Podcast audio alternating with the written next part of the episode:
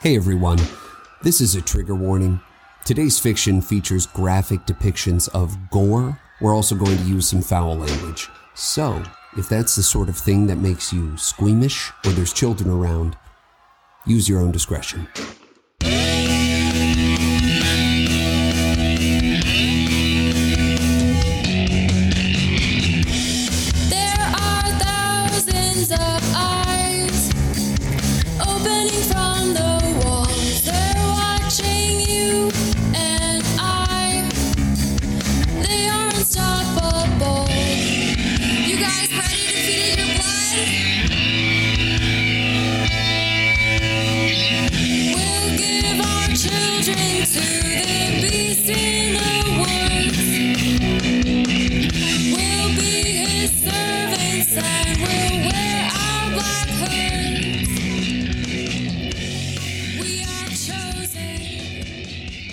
Whoa, I am honestly blown away. That is an original song written and performed by Kelly Jean Hearting.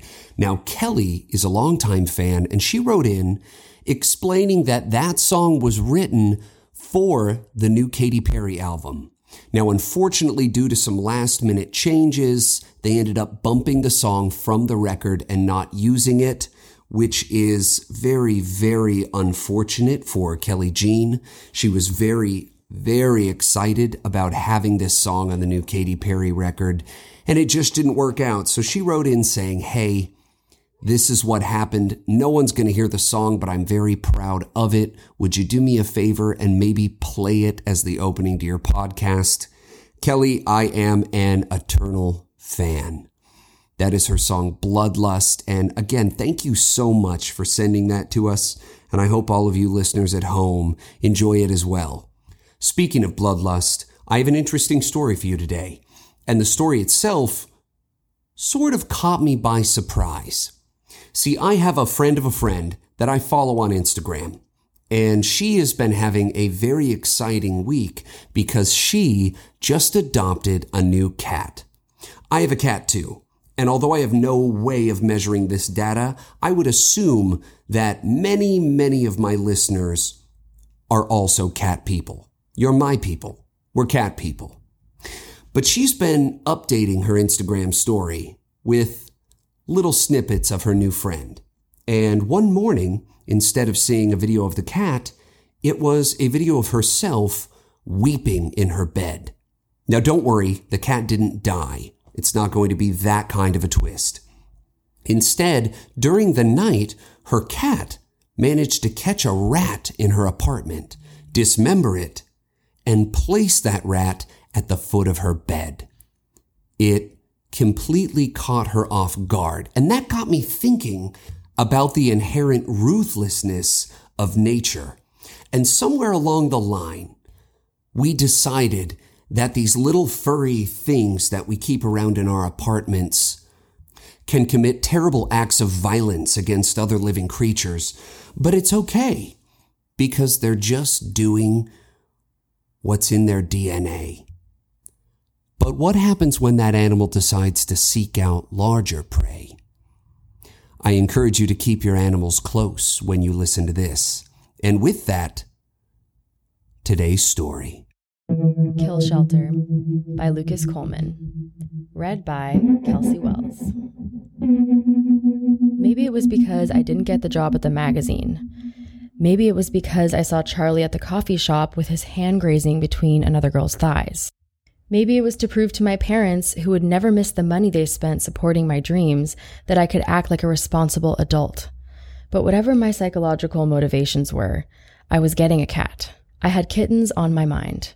And after getting nowhere with trolling thousands of half assed pet dealing scams on Craigslist, my local grocer posted in their community board that the local animal shelter would be hosting an adoption drive the following Saturday. You've got to hand it to the vegan grocery stores and the community emphasis that goes into them. I tried to keep my cool until Saturday, act like I was still weighing the odds of adopting a pet. Sure, I want one now, but would I want one in five years? What if I found a boyfriend who was allergic? Would drastic life changes cause me to give it up after three and then spend the rest of my adult life feeling like an asshole, knowing the thing was still out there somewhere missing me?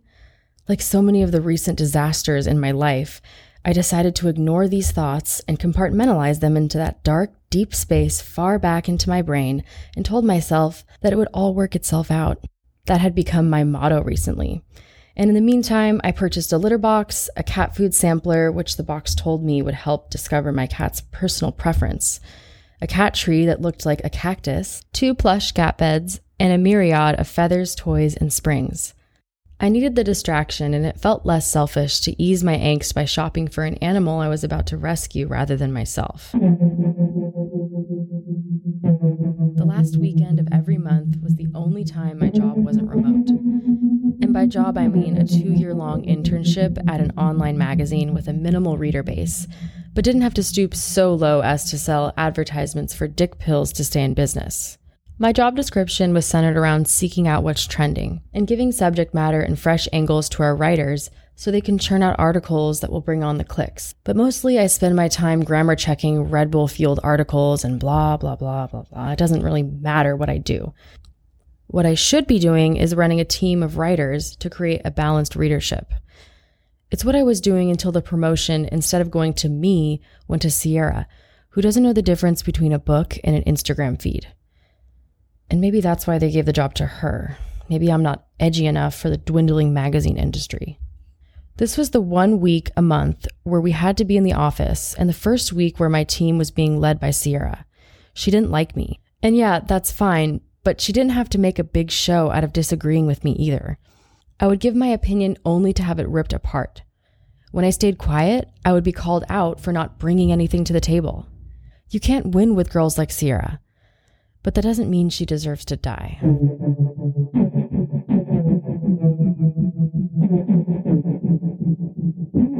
This week was so agonizing. I was getting jealous of a cat I hadn't even adopted yet. And just before I stepped out of the office Friday night, literally one minute to clocking out, Sierra asked me to stay late and mop the office, as if I were a maid. The office is a WeWork. It's not on us to mop or dust anything, but that's what I was dealing with. I shut my laptop, held my anger, and we walked away without saying a word. I knew I would be hearing about this from Tyler, our founder. On Monday, a twisted, mutilated version that made me sound like the angry, unreasonable one. But that was Monday's problem. That night, I laid on the couch in my small apartment watching TV and when I shut it off just before I got up, I sat there for a moment and thought to myself just how quiet my apartment was. You could sort of hear the street, maybe a pipe shift or rustle when a neighbor unit shifted on their water, but it was so still. The energy of the whole place, so latent, void. That was the perfect way to describe it. My apartment was void, but not for long. You didn't have to sign up for the adoption event. It wasn't much of an event, really, just a few old ladies with a pen and some crates set up in front of a grocery. I'm sure they were hoping to God that people would impulsively adopt these animals without having known there was any kind of event happening that day. Despite this, I didn't want to show up early and seem too eager, but I also didn't want to get there too late when all that's left are the older, shittier animals. So I sat in my car until five after, and I swear to God, that five minutes felt like 10,000 years. I got out of my car. I even brought along a disposable shopping bag so that I didn't seem too eager. And I approached the adoption fair. I felt like I was being watched, like someone's eyes were groping me up and down. And although it was a sunny morning, almost hot outside, I shivered. Once it passed, I realized where the feeling was coming from. An old woman was seated in a lawn chair amongst the kennels, with a clipboard holding what could have only been adoption applications. I always found it strange that they made you apply for a cat. Did anyone ever call to follow up or drop by to check if your yard is as big as you say it is? If no one adopts it, they're just going to stick a needle in its neck anyway, so why not just say take as many as you like? Some mysteries of the universe will never be solved. Any interest in going home with a little friend today? the old woman said. Her eyes were full of cataracts. Little friend, I said, and would have laughed if I wasn't distracted, trying to decipher if the woman could actually see anything at all. Let me know if you want to meet one. I think what she was referring to is taking one out of the kennel. I went crate to crate. Some were an instant no, and I've never felt more vain for thinking that. But a few were terribly skittish, cowering in the back of their crates. Another had a large patch of fur missing, making it appear mangly. It reminded me that no cat is going to look like a rock star when it's feeling miserable in the pound. I've watched enough adorable rescue recovery stories on social media to know how different a pet can look once they find a home, good food, and a little love. But despite that, some of these were still a hard no. I was gravitating towards kittens. Charlie had said, You never really know how they're going to be when they grow up, though. What if it's like mean or really shitty personality? I changed the subject because it started to feel like we were talking about having kids or something. I didn't realize an hour had passed. I was in a deep thought and I had narrowed it down to two little kittens. One was all white and had long, ultra soft hair. You could tell it would have a massive coat when it was older. It also had goldenish eyes and purred and rolled over as soon as I approached the kennel. The other was black, with a square of gray on the right top side of its face. It reminded me of Borg from Star Trek, a show that my dad was obsessed with. It was just when I was about to ask the old woman for an adoption form when I felt her eyes on me again. And when I turned to her, she was gone. Instead, on the chair was a little cat. It was orange, but it looked like it had fallen into a barrel of ashes. Or maybe it was black, but it had little embers burning its way through its fur. It was very unique looking, and it was looking right at me, perfectly still. Hello, I said, like an idiot. I don't know why I said it. Still, the cat stared at me, and all of these cats I just spent the past hour with, I felt like this was the first one that acknowledged me. I moved toward it, expecting it to recoil or scamper off, and instead, it just stood statue like, watching me. Green eyes and an orange stripe that slid right down to the tip of its nose. I stood right over the thing and I let my hand hover over its head for a moment. May I pet you? Jesus, not only am I talking to it, I'm speaking to it cordially. What do you think? The old lady said, coming back out from the vegan grocer with a sandwich and a bottle of hibiscus water. I already knew this was the one, but when I asked her what her name was, the old woman didn't know. She seemed rather surprised, actually, that the cat managed to get out of her crate. Do you ever wonder if you're remembering things wrong? Had I thought about it then, I'm almost positive that every other crate had been full. No pets had been adopted yet that day. I'm not sure that anyone beside me went home with an animal at all. When the woman searched for the cat's paperwork and vaccination records, she couldn't find them. Every cat had their papers and a picture to go with it. Also, a written description. In fact, she almost didn't let me take the cat because she couldn't find the record of it. I found myself arguing for the cat, telling her that I would take it to the vet first thing, regardless, and that maybe this was just a stray that wandered in when it heard the other cats meowing. I didn't think that were true, though. It didn't seem feral. I filled out an application form, and the old woman gave me a disposable crate made of a cardboard box. The cat, which I realized I had no name for, went in the box with ease. When we got back to my apartment, I let it out. It took one slow lap around the place, looked back at me with a piercing narrowness of approval, and leaped into one of the plush cat beds shaped like a pink princess castle. Foolishly, I thought, I had not only picked the right cat, but that princess bed was the best $68 I ever spent. The next morning, I awoke to a heart attack. It had not occurred to me, even for a moment, that casually leaving my windows open in an old building with no screens is a perfect way to let the cat escape. I shouted, Cat! several times as if the cat were woke to its own existence. Out of instinct, I grabbed one of the sampler bags of cat food and started to shake it, but the rustling of the kibble was overpowered by my parents' disapproving voices in my head, scolding me for irresponsible pet ownership. I ran out into the hall, down a flight of stairs, then into the street, still shaking the bag like a lunatic, and forced myself to breathe. Narrowly escaping another panic attack, I trudged my way back into the apartment and tried to distract myself with a shower. The steam filled the small apartment bathroom, and I convinced myself I wasn't crying. I don't even think I was upset about losing the cat per se. I was upset that every plan I'd ever had for my life, no matter how thorough, how hard I tried, always seem to wind up in a disaster. What is the saying? If you want to make God laugh, tell him your plans.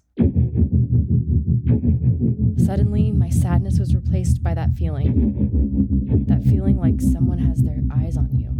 And I heard the bathroom door creak open. I could see the steam of the shower billowing upward and outward, escaping toward the door. I felt the cold air from the apartment seeping into the room. I had closed it. I had closed it and locked it. That was a habit I had in bathrooms ever since I was little, growing up with four brothers. I close and lock a bathroom door. I don't even think about it.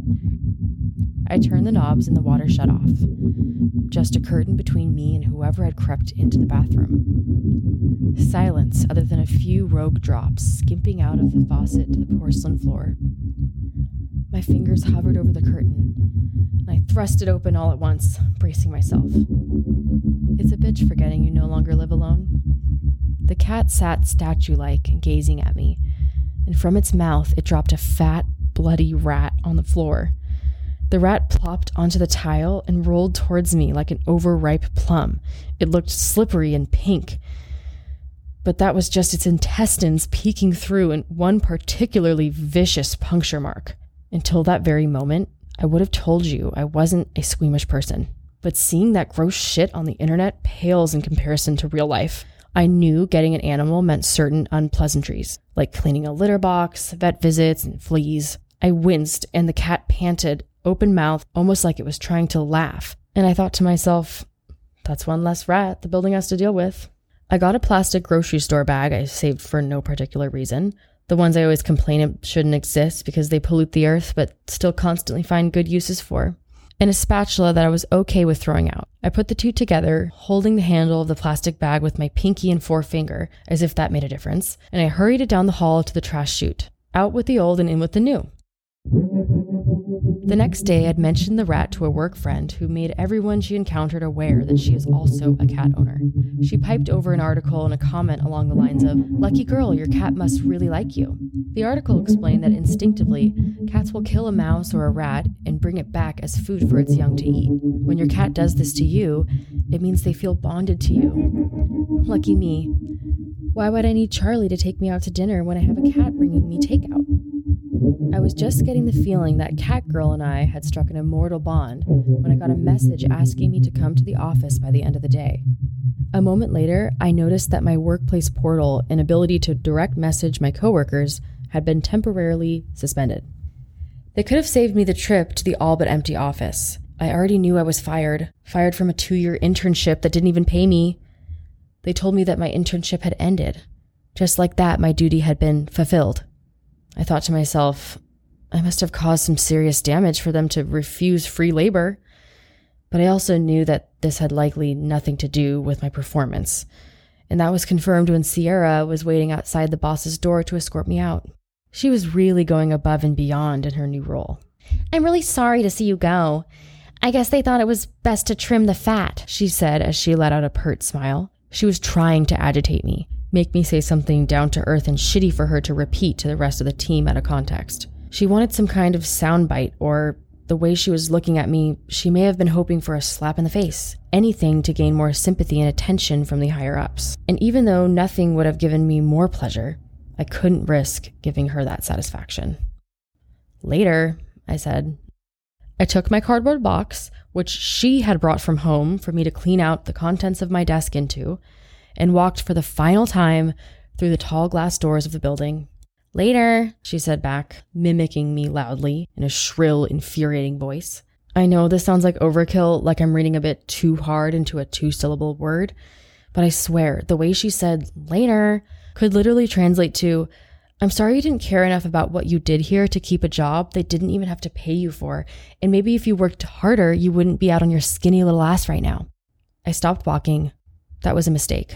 Now she knows beyond a shadow of a doubt that she's gotten to me. What could I say that wouldn't give her more satisfaction? This girl has probably run this scenario a thousand times over in her head already. Her victorious moment. I bite my tongue, pretend I need to hoist the box up like I'm losing my grip, and keep walking. That's about the time it started to hurt. I was taking an Uber, but I had to get further from her sight. Never had I felt more worthless than leaving that place, the job that didn't pay and treated its people like shit. It was the suddenness of it all. Like I'd only worked there a week instead of all the Christmas parties, pulling weekends, and come on, guys, we're all in this together. That could have been the best years of my life. When I got home, my little creep was waiting for me by the door. That was a nice distraction, if only for two seconds. Had she been waiting in front of the door since I left? Or had she heard me down the hall and rallied? It didn't matter. I liked the fact that someone was waiting for me, and I decided to call her Creep. I gave her some chow and ordered myself Chinese food. I offered her a bite of chow mein. She wasn't interested. And there in my kitchen, for the first time that marked the end of my totally fun and socially acceptable existence, I vented to my cat about the bitch that got me fired. Some nights, I can't tell if I'd slept or laid awake all night tossing and turning. If my brain hurts, creating a restlessness in my body, or if my body is so fucked, it's agitating my brain. I heard the faucet dripping, the buzzing from my refrigerator, which is probably always humming, but I just don't seem to notice it unless I'm upset or overtired. And I smell the full bodied, thick aroma of Jesus, I don't know what. Maybe it's sewage or maybe it's sweat. Maybe it isn't rancid at all, just the hearty aroma that you'd smell at a butcher. One thing's for sure now that I'm aware of it, the smell is inescapable, and the dull hum of the refrigerator is interrupted by a lone meow. I had forgotten again. I don't live alone anymore. I also mark this as the first time I've heard that cat, little creep, make any kind of sound. My hand fumbles for the light on my nightstand, and when I flick it on, my heart drops into my chest. Creep sits on all fours waiting for me, watching me, and beside her is Sierra's corpse. Her intestines are scrolled across a thick rain puddle of blood. There's a lot of blood, actually, a body's worth, and it looks like her eyes, which are no longer in her face, have been clawed out by dozens, if not hundreds, of claw marks. Her throat has a hole in it. It's big, and somehow I knew that Creep had crawled inside this little hole and clawed her way back out through Sierra's belly. I vomited onto myself and hardly noticed. I was looking into Creep's eyes as she panted with her mouth open, as though she was trying to laugh, as though she was smiling. A million questions ran through my head. How did she get here? Who killed her? How did they drop her onto the floor beside my bed without me hearing a thing? And then there was Creep. The scratching, the throat, and the belly holes. That must have taken some time, right? None of this made sense. Creep leaped onto my lap, and I realized she was drenched in Sierra's blood. It smeared across my white silk nightgown, and I shuddered. She started to purr, deep and powerful. Her little paw stretched out onto my thigh, and she flexed her claws, but only enough to gently poke, and then she eased off, just letting me know she was there, and she wouldn't dare break the skin. I sat there wide awake until dawn, freezing and then burning up. I felt the blood from Creep's coat coagulate and become crisp. I had weighed my options during the night, and while most people might have called the police, all I could think about was how it would look to have your known enemy appear the very day she got you fired on your bedroom floor, torn to shreds without any explanation or alibi. Maybe I did this? Blacked it out? Some kind of repressed rage coma that led me to carry out unspeakable acts? It wasn't until I dragged Sierra's corpse across the bedroom that I realized there is no way this could have been me. For starters, I'm a lot smaller than she is. Was. And she had been accurate the time I heard her call me a skinny little bitch under her breath as I was exiting a shared but silent elevator ride. I struggled with the remains, and as I dragged the body, the dried tips of her intestines stuck to the floor by my bedside and continued to unravel from within her across the entire apartment. She may have come here in one piece, but she wouldn't be leaving in that same fashion. I felt a little manic. Exhausted from the residual terror and lack of sleep, I decided firmly that Sierra would not have the last laugh. Me spending the rest of my life in prison, abandoned by everyone I've ever known, all because I got stuck with the credit for her murder. So I spent the next 11 hours removing her body in manageable pieces. It took all day, but I was meticulous. I found that the large blue bags you get at IKEA are excellent for carrying awkwardly chopped body parts, and the tarp like material made it not only bloodproof, but very easy to clean. Why wrap a whole body into a bloody tarp? Just bag it. Her body went into the sewer about four miles south of where I lived. I told myself not to be paranoid, but I avoided every illogical move that's ever gotten someone caught in a crime drama. I didn't leave a trail to the dump site. I bleached and cleaned every inch of my apartment. I threw away my clothes. I even took a break, showered, and used my credit card at a brunch place I visit at least once a week, just to make some sort of paper trail show normalcy. And to top it all off, I cleaned the litter box and threw out Creep's poop in a trash can across town. I knew that would contain pieces of Sierra. When it was all said and done, I was so tired I couldn't even think about who did it. Who had access to my apartment? Who would even go to such great lengths to show me that I wasn't alone in my hatred of Sierra? Whoever they were, if they were trying to blackmail me, why wouldn't they call it in? Give me so much time to clean things up that I'd get away with it? I'd hardly thought this before I'd fallen into my dream. I was standing, hovering in infinite blackness. Creep was there, across a great expanse, watching me. I couldn't tell if I was getting closer or further away from her. I suddenly caught on fire and started to panic, but Creep's stare distracted me from the fire, and it was long enough to realize that I wasn't burning. Four days passed. Without the internship, I had no routine to stick to, so I told myself that I would force myself to do all the things I would normally do without being stuck at work all day. Fun stuff that would make me appear oblivious to the tragedy that had struck. I went to the movies, applied for new jobs, texted friends religiously. And then my old office finally called. They didn't say directly what had happened, and I didn't let on that I knew. As far as the world was concerned, Sierra was hardly a missing person. They offered me my job back. This time, though, it was a paid position. They changed the title and description, but it was essentially the job they had offered to Sierra. I declined the job. I knew it might look suspicious in the long run. I had told him I was looking for something with a higher income, and that was that. I had no idea how long disappearance investigations or murder cases usually take. I definitely knew better than to put something like that on my search history. But I started to think that somehow, somehow, it might all be okay. And that was exactly when I saw Charlie with her. I had seen them before, sitting in a coffee shop, his hand between her legs. This time they were at a red light. I was across the intersection walking towards the farmer's market and standing next to about two dozen other people. They didn't see me when they took each other's hands or when he gave her a little spin, a maneuver he never did with his actual girlfriend for some reason.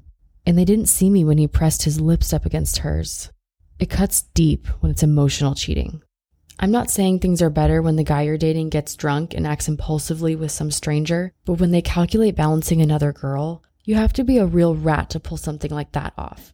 And then fate, being the cruel bitch that she is, drags you naturally onto their path like it's magnetic. They didn't see me, and although I wanted nothing more than to stand my ground and just let that motherfucker notice me so he could see with his own eyes, irrefutably, that he's been caught. But instead, I turned on my heels and got the fuck out of Dodge. I ran back to my apartment. I cried it out to my cat, and I let Charlie go home with whoever that was, confrontation free. It sounds so stupid when I try and explain what we had together. I feel stupid now to think that both being super busy was a sign of compatibility. I guess now I know what he was busy with. At least my cheating boyfriend was a momentary relief from the blood and the gore I was cleaning up the last days before. This reminded me to do another sweep of Creep's litter box, and so I did, Creep watching me with silent compassion. The sun went down, and the faint light of my laptop bounced back from Creep's beady eyes with a somber glow. Her jaw dropped, and she started breathing heavy. I Googled it and was halfway through an article explaining that they do this because they have glands in their mouths that help them smell more with more intensity, sort of a cat's way of taking it all in. I didn't dream. The best sleep is when someone's hit the power button on your brain and you fully turn it off for a while. When I woke, the light had gone out on my laptop. I felt four paws trying to gain traction on my soft stomach, and Creep was making a pulsing, undulating motion. Her eyes glowed without the help of my laptop. The slivers of her eyes stared distantly. Before I could move myself out of the way of the incoming hairball, her jaw widened. How it didn't shatter or dislocate is beyond me. And with a final heave, she ejected a fat, swollen, liver like blob onto my chest. It started to leak and deflate all over my sternum as I felt a thudding heartbeat against it, all but knocking it clean off. I was paralyzed, but my mind sprang into motion. It happened again. This time, the mystery of the murderous stranger had been impossibly solved. I picked the severed tongue off my chest with the tips of my fingers and dropped it cautiously onto the floor. The room smelled unbearable, but that didn't stop Creep from opening her little mouth and taking hard, full breaths as she balanced nimbly on my chest. I willed myself to turn my head and look to the floor to witness the carnage I undoubtedly shared a bedroom with. Creep looked first as though she were trying to guide my eye. The tendons in my neck creaked as I started to turn my head to hear it a gurgle. The faintest little gurgle from the floor beside me. Charlie lay beside me on the floor, his eyes and tongue missing, blood pooling around him, his legs and arms broken into a pose like a human starfish. I'd swear he were dead if it were not for the faintest moans trickling out from the depths of his throat. He was alive. Well, kinda. Maybe a surgeon could save Charlie. Maybe there was still time for that, but his eyes were gone. So was his nose and tongue, and by the looks of the blood pooling from his ears, his hearing was gone too. He'd lost all his senses except for the ability to feel pain. His body was now a little more than a dark cage. Creep hopped onto his chest and looked back at me. Her fangs protruded from her mouth, and she slowly placed them over Charlie's throat. She was play biting. Good God. I looked at her fangs and thought to myself, they look longer than a cat's fangs should. The length of matchsticks and just as narrow, all the way from the points to her gums. She slowly pawed a claw across his neck and looked to me, letting out an adorable mew. And I realized what she was doing. She was teaching me to kill. She was teaching me to kill for myself, like she was my mother. I had so many questions. How did it get a grown man from where he was all the way into my apartment? How did it move Sierra's body? It didn't make any sense. What was left of Charlie uttered another moan. Please, no. No, no, no, no, no, no, no, I pleaded. But the cat only sat there with her glowing eyes, watching me, waiting, and offering a slow blink of its eyes. I didn't give Charlie the chance to moan again. I went into the kitchen and found a steak knife. It was dull and serrated. I came back into the room, and as I turned the corner from the kitchen, the cat was already watching me. I held the knife tightly. I had to kill Charlie. It would be mercy, but I thought about taking that serrated knife, raising it as high as if to plunge down into Charlie's neck, but at the last moment, slamming it into the cat. Creep's pupils narrowed into green slits. Jesus, I've never been of the impression that animals can sense emotion in a way humans can't, like a sixth sense. But could she sense what I was thinking? What if she could? What if I couldn't stop her and I wound up like Charlie, blind and deaf and mute, a useless ball of skin, eternal suffering, and unable to take my own life? I couldn't risk it. I crossed the room and sat down next to Charlie. The cat's purring was a low, deep pulse. Its rhythm, like some pagan drum ritual, gave me a tempo to follow as I lifted the knife to Charlie's throat. I wondered if Charlie knew it was me, unless he too could sense it. I tickled his forehead. It's something I would do when we were laying in bed together after having sex. Although he never said it, I think he really liked this. I would brush his forehead and he would close his eyes he no longer possessed, and sometimes we would do this for hours. He grunted pleadingly, and now he knew it was me that held the knife to his throat. He wanted me to do it, and although I'm sure he couldn't begin to imagine how I came to be involved in his torture, he was relying on me now to end it. So many things I wanted to ask him why he cheated, how he could live with himself. Did our relationship mean anything to him? I was starting to get that no matter what his answers were, it didn't really matter. It was over. It was over before I knew it. Maybe that's what the cat wanted me to see. Why she brought him to me with shredded eardrums, unable to hear my pointless questions, and no eyes so he couldn't look past my wounded expression, and no tongue to spout out more and more bullshit that would undoubtedly keep me stringing along. After what had felt like minutes, Charlie was dead. Creep jumped onto my lap and laid down to sleep in an instant, and I sat there petting her bloody fur the way I had petted Charles's forehead moments ago. When a cat brings a dead bird to its kittens, it's teaching them how to eat. When it brings a dying bird to its kittens, it's teaching them how to kill, how to hunt and survive in a primal DNA driven world. I had dropped Charlie's body parts into a different sewer in a different part of town and made sure that my apartment wasn't stuck between the two drop zones.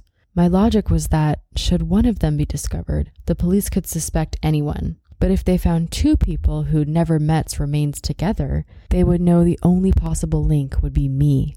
Cleaning up only took 11 hours this time, and that included a stop at my favorite brunch spot. And the cherry on top of my already horrifying day was when the barista girl got my order wrong. I asked for oat milk, and she clearly put half and half. Given everything that had already happened, I thought about just drinking it anyway and letting the botched coffee order go altogether. But I also thought to myself, any chance to be seen and stand out while securing my alibi would be a plus. So I complained, and as she handed me the remade cafe latte, I saw her mouth the words bitch under her breath.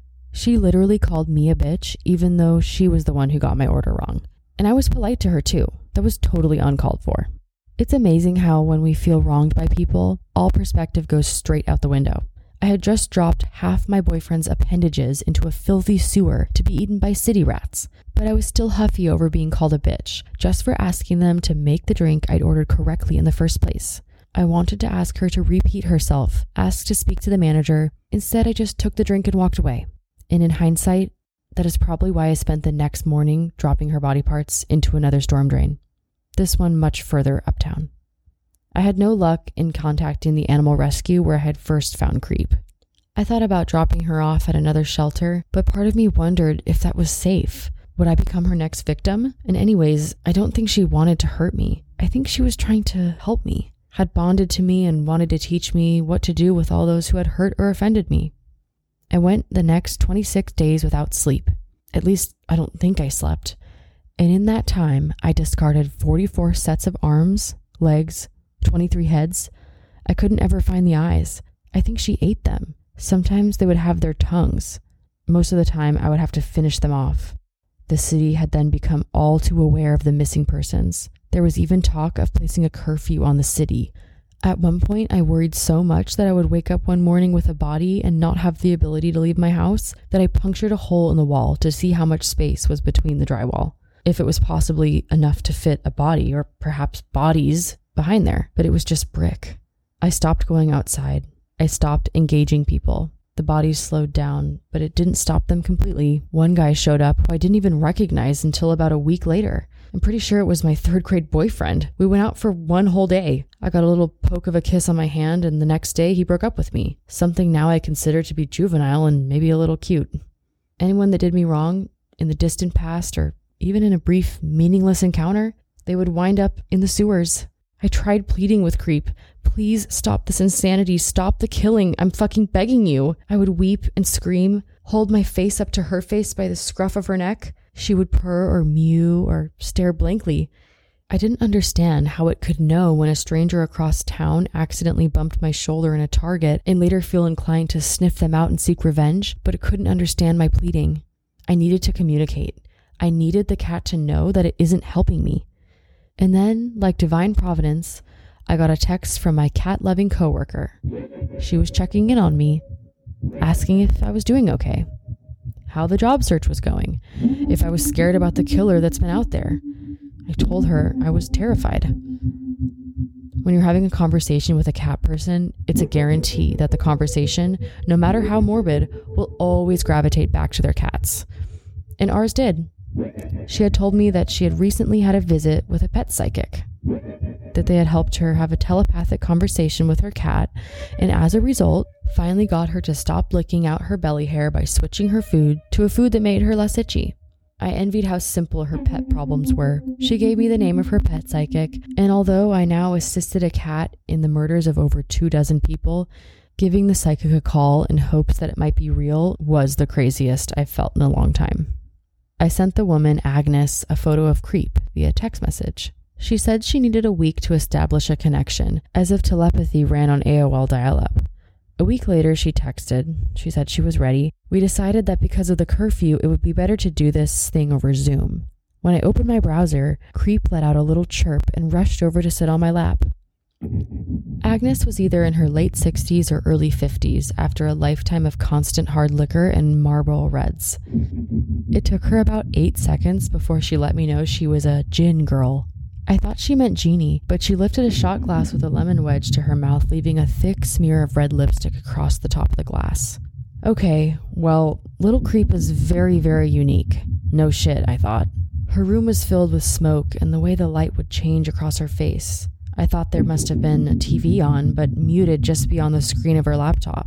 She dragged the cigarette and let out a slow exhale as she waved her hand as if she were cutting me off. Usually, I ask the questions once we're all here together and I've established a connection, but she lit up like a firecracker once I sat down looking at the photo you sent. Like as soon as I opened the text and saw it, boom. So that was new. Lit up? I asked. I didn't like this woman. I sort of felt like I invited a trailer park digitally into my living room, but I squashed these thoughts and told myself that I think she's amazing, and I genuinely love her mannerisms while petting Creep. That was my strategy now to repeat how much I loved everyone in my mind so that Creep wouldn't think I needed to be avenged from them. The first thing she said, pausing for a deep drag of her cigarette, was I am a sentient being. That's all she said, actually. Could that have been your imagination? I asked, disturbed but intrigued by what I was hearing. I don't know, maybe. Could have been, whatever. But I think it was her. Why would my imagination say your cat's a sentient being? Nice to know this psychic reading comes with no guarantees. She doesn't have cat energy. Mostly cats talk about food or toys or birds. They have pretty narrow interests for the most part, you know? It's a cat. They do cat shit. But this one's a more stronger feeling anyway. You want me to ask her? I wanted to tell her actually, and I hesitated, careful not to give too much away, mention anything that might be in the news. I wanted to tell her that she doesn't need to defend me, to protect.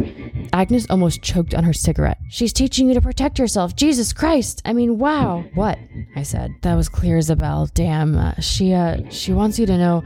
She's teaching you to uh protect yourself. Man, this is fucked up. Agnes was clutching her temples as though she had an oncoming migraine. I thought to myself, damn, this woman is convincing. She should have been an actress. Then I saw her pupils dilate.